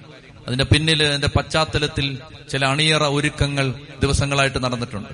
അതായത് കൊല്ലണം എന്ന ഒരുക്കമല്ല കോപം അസൂയ അഹങ്കാരം വൈരാഗ്യം ഇതൊക്കെ അതിന്റെ പിന്നണിയിൽ കിടന്നിട്ടുണ്ട് പിന്നണിയിൽ. ആ പിന്നണിയിൽ കിടന്നതിനെ നിയന്ത്രിക്കാതെ അതിനെ കീഴടക്കാതിരുന്നപ്പോ പ്രിയപ്പെട്ട സഹോദരങ്ങൾ അത് കൊലപാതകത്തിലെത്തി. ചോര മണ്ണിൽ കിടന്ന് ആബേലിന്റെ രക്തം മണ്ണിൽ കിടന്ന് പ്രതികാരത്തിന് വേണ്ടി നിലവിളിച്ചു. കൊല്ലണമെന്ന് ചിലപ്പോ ആദ്യത്തെ ഘട്ടത്തിൽ ആഗ്രഹിച്ചിട്ടുണ്ടാവില്ല. അച്ഛനെ കൊല്ലണമെന്ന് ആദ്യത്തെ ഘട്ടത്തിൽ ജോണി ഒട്ടപ്പറമ്പൻ ജോണി ചിന്തിച്ചിട്ടുണ്ടാവില്ല. സഹോദരൻ അങ്ങനെ ചിന്തിച്ചിട്ടുണ്ടാവില്ല. ആദ്യത്തെ സ്റ്റേജിൽ കൊല്ലണമെന്ന് വിചാരിച്ചിട്ടുണ്ടാവില്ല. പക്ഷേ ഇതിങ്ങനെ ഈ വൈരാഗ്യം വെറുപ്പ് പക ഞാൻ എന്നെ എന്നെ സ്വീകരിച്ചില്ല എന്റെ ബലി സ്വീകരിച്ചില്ല. പ്രിയപ്പെട്ട സഹോദരങ്ങളെ അതിങ്ങനെ നിറഞ്ഞ് നിറഞ്ഞ് നിറഞ്ഞ് നിറഞ്ഞ് ഇത് നമ്മുടെ ഇടവകകളിൽ ഇതുണ്ടാവും. പ്രിയപ്പെട്ട സഹോദരങ്ങൾ അതിങ്ങനെ കൂടി കൂടി കൂടി വരുമ്പോഴാണ് പിന്നീട് അത് ലഹളയായിട്ട് മാറുന്നത്. ഞാൻ കണ്ടിട്ടുണ്ട് അതൊക്കെ. ലഹളയായിട്ട് മാറുന്ന ആദ്യത്തെ സ്റ്റേജിൽ വൈരാഗ്യമാണ്. വൈരാഗ്യം. പ്രിയപ്പെട്ട സഹോദരങ്ങളെ വൈരാ ആദ്യത്തെ ഘട്ടത്തിൽ വൈരാഗ്യമാണ്. പിന്നാണത് മറ്റു പല കാര്യങ്ങളായിട്ട് പുറത്തിറങ്ങുന്നത്. അസൂയ വെറുപ്പ്. പള്ളിയിൽ ഒരാൾ നന്നായിട്ടെല്ലാം ചെയ്യുന്നു. ഉടനെ അസൂയ വെറുപ്പ് പിണക്കം വൈരാഗ്യം. ഒരാൾ നന്നായിട്ട് ചെയ്യുന്നു. ശുശ്രൂഷകരുടെ ഇടയിൽ ഉണ്ടാവാം അതായത് ഒരു ശുശ്രൂഷകൻ നന്നായിട്ട് ചെയ്യുന്നു. ഉടനെ അസൂയ. വൈരാഗ്യം പാരവെപ്പ് ടൊർപ്പിടോ ഇതൊക്കെ വരാം. നമ്മുടെ ശുശ്രൂഷകരല്ല വേറെ ധ്യാനകേന്ദ്രത്തിലെ മറ്റ് ശുശ്രൂഷകർ. ചെത്തി പറഞ്ഞ കാലയിലുയാ വിടാതൊന്നുമില്ല. മറിച്ച് പ്രിയപ്പെട്ട സഹോദരൻ ഞാൻ പറഞ്ഞത് എവിടെയും വരാം. അച്ഛന്മാരുടെ വരാം. പാരവെപ്പ്. കുർബാനക്കിടയ്ക്ക് മൈക്ക് ഓഫ് ചെയ്യാം. വേണമെങ്കിൽ വരാം അങ്ങനെ പല കാര്യങ്ങളും വരാം. ചെത്തി പറഞ്ഞേ ഹാലയിലുയാ അപ്പോ അത് ആരുടെ ഇടയിലും വരാം. അപ്പൊ ഇവിടെ നമ്മൾ ശ്രദ്ധിക്കണം പാപം നമ്മുടെ ഇടയിൽ പതിയിരിപ്പുണ്ട്. ഇങ്ങനെ പതിയിരിക്കുകയാണ്. സ്വർഗീയ ഇടങ്ങളിൽ പോലും പതിയിരിക്കുന്ന ദുരാത്മാക്കൾ എന്നാ പറഞ്ഞിരിക്കുന്നത്. എന്ന് പറഞ്ഞാൽ പള്ളിക്കകത്താണ് ഇവന്മാർ ഏറ്റവും കൂടുതൽ. നമ്മൾ വിചാരിക്കും പള്ളിക്കകത്ത് ഇത് കയറത്തില്ല. പള്ളിക്കകത്ത് കയറത്തില്ലയോ? പിന്നെ നിങ്ങൾ എങ്ങനെ കയറി പള്ളിക്കകത്ത് ഇത് ഇഷ്ടം പോലെ കയറും. പള്ളിക്കകത്താണ് ഇത് കൂടുതൽ. പ്രിയപ്പെട്ട സഹോദരങ്ങളെ അതുകൊണ്ട് പള്ളിക്കകത്തല്ല ഇഷ്ടം. സഭയ്ക്കകത്തും പള്ളിക്കകത്തുമാണ് ഇത് കൂടുതൽ. പരവെപ്പ് ഭിന്നത കലകം വൈരാഗ്യം വെറുപ്പ് കോപം ഇപ്പൊ എല്ലാം എല്ലാവരെയും തകർക്കണം. ചെറുപ്പക്കാരെന്തെങ്കിലും നല്ല കാര്യം ചെയ്യുന്നത് മുതിർന്നവർക്ക് ഇഷ്ടമല്ല. മുതിർന്നവരെന്തെങ്കിലും നല്ല കാര്യം ചെയ്യുന്നത് ചെറുപ്പക്കാർക്ക് ഇഷ്ടമല്ല. അച്ഛൻ ചെയ്യുന്നത് സിസ്റ്ററിന് ഇഷ്ടമല്ല. സിസ്റ്റർ ചെയ്യുന്ന അച്ഛന് ഇഷ്ടമല്ല. അച്ഛൻ ചെയ്യുന്ന അൽമായന് ഇഷ്ടമല്ല. അൽമായൻ ചെയ്യുന്ന അച്ഛന് പ്രിയപ്പെട്ട സഹോദരങ്ങളെ ഇതിങ്ങനെ എല്ലാം നമ്മൾ എന്താ ചെയ്യേണ്ടതെന്ന് അറിയാം അതായത് അസൂയ ഒഴിവാക്കാൻ എന്താ വഴി? അസൂയ ഒഴിവാക്കാൻ എന്താ വഴി എന്നറിയാം. ഇങ്ങോട്ട് നോക്കി അസൂയ ഒഴിവാക്കാനുള്ള വഴി ഞാൻ പറയട്ടെ. അതായത് ഇപ്പൊ വിൽസൺ അച്ഛനെ പിടിച്ച് മാർപ്പാപ്പയാക്കിയാൽ എനിക്ക് ഭയങ്കര അസൂയ വരും. അതേസമയം അമേരിക്കയിലെ ചിക്കാഗോ രൂപതയിലെ ഫാദർ ഗൊൺസാൽവസിനെ മാർപ്പാപ്പയാക്കിയാൽ എനിക്ക് ഒരു വൈരാഗ്യമില്ല. കാരണം എന്താണ്? കാരണം എന്താണ്? എനിക്ക് അദ്ദേഹമായിട്ട് യാതൊരു പരിചയമില്ല. ഇത് നമ്മൾ എന്നും പരിചയിച്ചുകൊണ്ടിരിക്കുന്ന ആളല്ലേ? ഇപ്പം ഫ്രാൻസിസ് മാർപ്പാപ്പ കഴിയുന്ന ഉടനെ ഉചിതമായ ഒരു കാൻഡിഡേറ്റ് വേണമെന്ന് പറഞ്ഞ് വിൽസനച്ചനെ വിളിച്ച് മാർപ്പാപ്പയാക്കിയാൽ എനിക്ക് ഞാൻ എനിക്ക് ഒരു മൂന്നാൽ ദിവസത്തേക്ക് എനിക്ക് സ്വസ്ഥത കാണത്തില്ല. പ്രിയപ്പെട്ട സഹോദരങ്ങളെ അതേസമയം നിങ്ങളൊന്ന് ആലോചിച്ച് നോക്ക്. അതേസമയം നിങ്ങളുടെ നിങ്ങളുടെ മകനെ മാർപ്പാപ്പയാക്കി. നിങ്ങളുടെ മകനെ ഒരു മകനേ ഉള്ളൂ. അപ്പൊ അതുകൊണ്ട് ഫ്രാൻസിസ് മാർപ്പാപ്പ കഴിഞ്ഞപ്പോ ഇനിയിപ്പോ കൊള്ളാവുന്ന ആൾ സഭയിൽ ഇല്ലാത്തതുകൊണ്ട് വേറെ ആരും ഇല്ലാത്തതുകൊണ്ട് നിങ്ങളുടെ മകനെ വേറ്റിനാട് താമസിക്കുന്ന നിങ്ങളുടെ മകനെ മാർപ്പാപ്പയാക്കാൻ കർത്താവ് ഒരു സന്ദേശം കൊടുത്തിരിക്കുകയാണ്. അപ്പൊ നിങ്ങൾ മകനെ മാർപ്പാപ്പയാക്കി. നിങ്ങൾക്ക് അസൂയ വരുമോ അപ്പനും അമ്മയ്ക്കും ഭയങ്കര അസൂയായിരിക്കുമോ ഇല്ല. കാരണം എന്താണ്? എന്താ കാരണം? നമ്മുടെ ഇത് നമ്മുടെയാണ്. അസൂയ ഒഴിവാക്കാനുള്ള വഴി ഞാൻ പറയട്ടെ? അതായത് മനുഷ്യരെ ഹൃദയത്തിൽ സ്വീകരിച്ചാൽ അസൂയ ഉണ്ടാവില്ല. അതായത് ഇപ്പൊ ഒരാൾ പോൾസൺ ബ്രദർ വളരെ നന്നായിട്ട് പാടുന്നു. വളരെ നന്നായിട്ട് പാടുമ്പോ ഞാൻ ബ്രദറിനെ എന്റെ ഹൃദയത്തിൽ സ്വീകരിച്ചാൽ എനിക്ക് ബ്രദറിനോട് അസൂയ ഉണ്ടാവില്ല. എന്റെ അല്ലേ? എന്റെ ഭാഗമല്ലേ? ഇപ്പൊ ഒരാൾ നന്നായിട്ട് ചെയ്യുന്നു. ഇപ്പോ സഭയിൽ ഒരു അച്ഛൻ വളരെ നന്നായിട്ട് വചനം പറയുന്നു. ആ വചനം പറയുന്ന അച്ഛനോട് എനിക്ക് കുശുമ്പുണ്ടാവേണ്ട ആവശ്യമില്ല. എന്ത് സംഭവിച്ചാൽ ഞാൻ അച്ഛനെ ഹൃദയത്തിൽ സ്വീകരിക്കണം ദൈവമേ നിന്റെ രാജ്യം വളർത്താൻ വേണ്ടി നിന്റെ ഈ മകൻ ഇതാ. ദൈവമേ അഭിഷേകം നിറഞ്ഞ് ഇതാ ഈ മകൻ നന്നായിട്ടെല്ലാം ചെയ്യുന്നു. ദൈവത്തെ സ്തുതിക്കാണ്. നമ്മൾ ഹൃദയത്തിൽ സ്വീകരിച്ചു. എവിടെ ഈ അസൂയ വരുന്നതെന്നറിയാമോ? അസൂയ വരുന്നത് നമ്മൾ ആരെയും ഹൃദയത്തിൽ സ്വീകരിച്ചിട്ടില്ല. അവർ വേറെ അവർ വേറെ അവർ വേറെ അവർ വേറെ. നമ്മൾ ആരെയും ആരുമായിട്ടും ഹൃദയബന്ധമില്ലാതെ വരുമ്പോഴാണ് ഈ അസൂയ വരുന്നത്. സ്വന്തം കുഞ്ഞ് പ്രധാനമന്ത്രിയായാൽ അമ്മയ്ക്ക് അസൂയ വരാൻ സാധ്യതയില്ല. സാധാരണഗതി നമ്മുടേതായിട്ട് വിചാരിച്ചാൽ നമ്മുടെ ഭാഗമായിട്ട് കരുതിയാൽ അസൂയ വരില്ല. ചതി പറഞ്ഞേ ഹാലേലുയാ ഹാലേലുയാ. നമ്മൾ ലോകത്ത് നടക്കുന്ന എല്ലാ നല്ല കാര്യങ്ങളെ ഓർത്ത് സന്തോഷിക്കണം. ചില ആളുകൾക്ക് ഈ കാലഘട്ടത്തിൽ ഒരു പ്രശ്നമുണ്ട്. ഞാനിത് എല്ലാവരും യൂട്യൂബിലൊക്കെ അപ്ലോഡ് ചെയ്യുന്ന സാധനമായതുകൊണ്ടാണ് ഇത് പറയുന്നത്. ഇവിടെ അങ്ങനെയില്ല. പക്ഷെ ഞാൻ ലോകത്തിന്റെ പല ഭാഗത്തും വേറൊരു കാര്യം കണ്ടിട്ടുണ്ട്. എന്തെന്നറിയാമോ ഒരു ധ്യാനകേന്ദ്രക്കാർക്ക് വേറൊരു ധ്യാനകേന്ദ്രത്തെ ഇഷ്ടമല്ല. ഒരു വചനപ്രഘോഷകന് വേറൊരു വചനപ്രഘോഷകന് ഇഷ്ടമല്ല. ഒരു മിനിസ്ട്രിക്ക് വേറൊരു മിനിസ്ട്രി ഇഷ്ടമല്ല. പ്രിയപ്പെട്ട സഹോദരങ്ങളെ ഇവരാരെയാണ് സേവിക്കുന്നത്? ദൈവത്തെയോ സാത്താനെയോ? ഇവരാരെയാണ് സേവിക്കുന്നത്? അതായത് ഒരു ധ്യാന കേന്ദ്രം. ഉദാഹരണത്തിന് ഡൊമിനിക് വാളമനാലച്ചൻ ലോകവാസകലം പോയി ശുശ്രൂഷ ചെയ്യുമ്പോ ഞാൻ സന്തോഷിക്കല്ലേ വേണ്ടത്? പട്ടായിലച്ചൻ ലോകത്ത് വലിയ അഭിഷേകത്തോടെ ശുശ്രൂഷ ചെയ്യുമ്പോ കേരളത്തിലെ വൈദികർ സന്തോഷിക്കുകയല്ലേ ചെയ്യേണ്ടത്? ദൈവജനം സന്തോഷിക്കുകയല്ലേ ചെയ്യേണ്ടത്? എന്നാ അവിടെയുണ്ട് ചിലപ്പോ അസൂയ. അസൂയ. അതുകൊണ്ട് എന്ത് ചെയ്യും? അവരെ കുറിച്ച് അപവാദം പറയും. കുറ്റം പറയും. ആവശ്യമില്ലാത്ത പറയും. യൂട്യൂബിലൂടെ അപ്ലോഡ് ചെയ്യും. ഫേസ്ബുക്കിലൂടെ അത് പ്രചരിപ്പിക്കും. പ്രിയപ്പെട്ട സഹോദരങ്ങൾ എന്നിട്ട് നമ്മൾ ഷെയർ ചെയ്യും. ഷെയറുകാരുണ്ടല്ലോ കുറെ എന്ത് ചവറ് കിട്ടിയാലും ഷെയർ ചെയ്യാൻ ഏത് ചവറും ഷെയർ ചെയ്യുന്ന ആളുകൾ ബാക്കി ഞാൻ പറയാം എന്റെ വായി വേറൊരു വാക്ക് വന്നത് ഞാൻ പറയുന്നില്ല. ഏത് ചവറും ഷെയർ ചെയ്യുന്ന ആളുകൾ ഷെയർ ചെയ്യാൻ നടക്കുന്നത്. ഇപ്പൊ കർത്താവ് പറയുകയാണ് അസൂയ വരുന്നത്. അപ്പോ എന്താ ശ്രദ്ധിച്ചേ? ഒന്നാമത്തേത് അഹങ്കാരം. രണ്ടാമത്തേത് അസൂയ. മൂന്നാമത്തേത് കോപം. അപ്പോ കായം പറഞ്ഞു അനിയ നമുക്ക് വയലിൽ വരെ പോവാം. ഭയങ്കര സ്നേഹാനിയനോട് വാടാ മോനെ നമുക്ക് അവിടെ കാറ്റ് കൊണ്ട് നടക്കാന്ന് പറഞ്ഞു. ഇത്ര നേരം ഇവിടെ ഇങ്ങനെ ഇരിക്കുന്നത് എന്തൊരു ചൂടാ. കാറ്റ് കൊണ്ട് നടക്കാന്ന് പറഞ്ഞു. അങ്ങനെ അനുജനെയും കൂട്ടിക്കൊണ്ട് വയലിലേക്ക് പോയി. ഒഴിഞ്ഞ ഒരു മറവുള്ള സ്ഥലത്ത് ചെന്ന് അവൻ അനിയനെ തലക്കടിച്ച് കൊലപ്പെടുത്തി. അവനെ ആ വയൽ വരമ്പിൽ വെച്ച് കൊലപ്പെടുത്തി. പ്രിയപ്പെട്ട സഹോദരങ്ങളെ നമ്മൾ അർപ്പിക്കുന്ന പരിശുദ്ധ കുർബാനയുടെ ആദ്യത്തെ നിഴൽ പതിഞ്ഞു കിടക്കുന്ന വയൽവരമ്പാണത് നമ്മൾ ഓരോ ദിവസവും അർപ്പിക്കുന്ന ദിവ്യബലിയുടെ നിഴൽ പതിഞ്ഞു കിടക്കുന്ന വയൽവരമ്പാണ് കായന്റെ വയൽവരമ്പ്. അവിടെ ആബേലിനെ അടിച്ചു കൊന്നു. ഏറ്റവും നല്ല ബലി അർപ്പിച്ചവൻ ആ ബലി സ്വീകരിച്ച് ഇരുപത്തിനാല് മണിക്കൂർ കഴിയും മുമ്പ് ബലിയായിട്ട് മാറി. ഏറ്റവും നല്ല ബലി അർപ്പിച്ചവൻ ആ ബലി സ്വീകരിക്കപ്പെട്ട് ഏതാനും മണിക്കൂർ കഴിയുമ്പോൾ ബലിയായിട്ട് മാറി. പരിശുദ്ധ കുർബാനയെക്കുറിച്ചുള്ള മനോഹരമായ ഒരു ദൂതാണത്. അതായത് ഏറ്റവും നല്ല ബലി അർപ്പിക്കുന്ന നമ്മൾ ഈ ബലി കഴിഞ്ഞ് ഏതാനും മണിക്കൂറുകൾക്കുള്ളിൽ വീട്ടിൽ ബലിയാവണം. ഭർത്താവിന്റെ മുമ്പിൽ തോറ്റു കൊടുക്കുമ്പോൾ ഒരു ഭാര്യ ആ വീടെന്ന വയൽവരമ്പിൽ ബലിയാവുകയാണ്. ഭാര്യയ്ക്ക് മുമ്പിൽ തോറ്റു കൊടുക്കുന്ന ഭർത്താവ് വീടാകുന്ന വയൽവരമ്പിൽ ആബേൽ ബലിയായതുപോലെ ബലിയാവുകയാണ്. മറ്റൊരാൾ നമ്മളെക്കുറിച്ച് അപവാദം പറയുമ്പോൾ കുറ്റം പറയുമ്പോൾ അത് സഹിച്ചും ക്ഷമിച്ചും അവർക്ക് വേണ്ടി പ്രാർത്ഥിക്കുമ്പോൾ നമ്മൾ ആ വയൽവരമ്പിൽ ബലിയാവുകയാണ്. ആബേൽ മാതൃകയാണ് പരിശുദ്ധ കുർബാനയുടെ മാതൃകയാണ് നിഴലാണ് ആബേൽ. അതുകൊണ്ടാണ് ആബേലിൻ കുഞ്ഞാടും നോഗയുടെ കാഴ്ച എന്നൊക്കെ പറഞ്ഞ് നമ്മൾ പാടുന്നത്. ആബേൽ അർപ്പിച്ചതുപോലെ ഒരു ബലിയാണിത്. ബലി കഴിഞ്ഞാൽ നമ്മൾ പുറത്തിറങ്ങിയിട്ട് പിന്നെ ചൂടായാൽ അവൻ ബലി അർപ്പിച്ചിട്ടില്ല. അവന്റെ ബലി നല്ലതല്ല. അവൻ വെളി ഇറങ്ങിയിട്ട് അടുത്തവന്റെ കഴുത്തിൽ പിടിക്കാൻ പോകണം പിന്നെ കമ്മിറ്റി മീറ്റിങ്ങിന് അടിക്കാൻ പോവാണ് അവൻ ബലി അർപ്പിച്ചിട്ടില്ല. അവന് ബലി എന്താണെന്ന് അറിയാൻ പാടില്ല. ചെത്തി പറഞ്ഞേ ഹാലേ ലുയാ ചെത്തി പറഞ്ഞേ ഹാലേ ലുയാ ബലി അർപ്പിച്ചവൻ ബലിയാവണം. നല്ല ബലി അർപ്പിച്ചവൻ ഏതാനും മണിക്കൂറുകൾക്കുള്ളിൽ ബലിയായിട്ട് മാറണം. അതാണ് ദൈവം നമുക്ക് അനുവദിച്ചു തരുന്ന ചില തിക്താനുഭവങ്ങൾ ചില വേദനിപ്പിക്കുന്ന അനുഭവങ്ങൾ ചില ആക്ഷേപങ്ങൾ ചില കുറ്റപ്പെടുത്തലുകൾ. ഇതെല്ലാം നമുക്ക് ബലിയായി മാറാനുള്ള ആബേലിന് ബലിയായി മാറിയ വയൽ വരമ്പാണ് ഹാലലുയ്യ ഹാലലുയ്യ ഹാലലുയ്യ എല്ലാ മക്കളും സ്തുതിക്കട്ടെ അതിനെ തുറന്ന് സ്തുതിക്കട്ടെ. ഹാലലുയ ഹാലലുയ ഹാലലുയ ഹാലലുയ ഹാലലുയ ഹാലലുയ ഹാലലുയ ഹാലലുയ ഹാലലുയ ഹാലലുയ ഹാലലുയ ഹാലലുയ ഹാലലുയ ഹാലലുയ ഹാലലുയ നിന്റെ കണ്ണീരിന് അവിടുന്ന് ആശ്വാസം തരും. നിന്റെ ദുഃഖങ്ങളിൽ അവിടുന്ന് സ്വർഗത്തിന്റെ സഹായം അയക്കുന്നു ദൈവദൂതന്മാർ നിനക്ക് വേണ്ടി ഇറങ്ങി വരും. സ്വർഗത്തിന്റെ സഹായം നിന്റെ ജീവിതത്തിൽ ഉണ്ടാവും. കർത്താവിന്റെ ശക്തി നീ അനുഭവിച്ചറിയും. നമുക്ക് ഈ നിമിഷം കർത്താവിന്റെ സന്നിധിയിൽ എല്ലാ ശുശ്രൂഷകൾ കർത്താവിനെ സമർപ്പിച്ച് പ്രാർത്ഥിക്കാം. എല്ലാ മേഖലകളിലും കർത്താവ് കടന്നു വരട്ടെ. കർത്താവെ മടുപ്പ് മന്ദത അലസത ക്ഷീണം ഉദാസീനത താല്പര്യക്കുറവ് എതിർചിന്ത ദൈവനിഷേധം നിരീശ്വര ചിന്ത അവിശ്വാസം സംശയങ്ങൾ. കർത്താവെ ദൈവത്തെ സ്തുതിക്കാൻ പറ്റാത്ത അവസ്ഥ.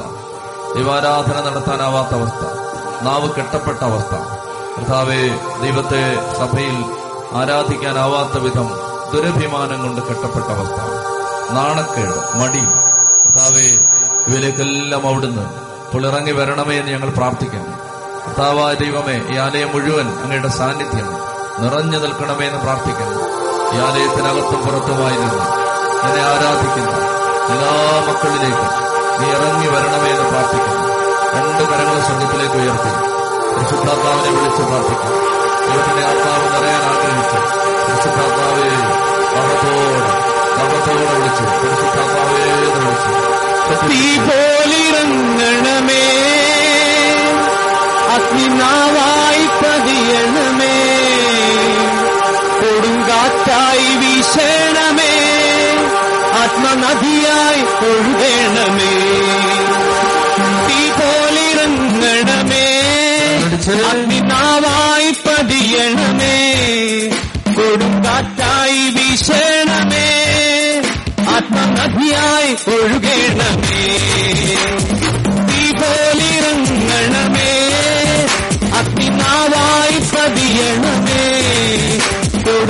தாய் வீசணமே ஆத்மா கபியாய் பொழுகேளமே அந்த கால அபிஷேகம் சகல ஜடத்தின் மேலும் ഋത്തുകാല സമയമല്ലോ ആത്മാവിൽ നിറത്തേണമേ അന്ത്യകാല അഭിഷേകം സകല ജനത്തിന്മേലും കൊയ്ത്തുകാല സമയമല്ലോ ആത്മാവിൽ നിറക്കേണ്ടമേ ഈ പോലിറങ്ങണമേ അഗ്നിമാവായി പതിയണമേ കൊടുങ്കാറ്റായി വീശണമേ ആത്മനദിയായി ഒഴുകണമേ.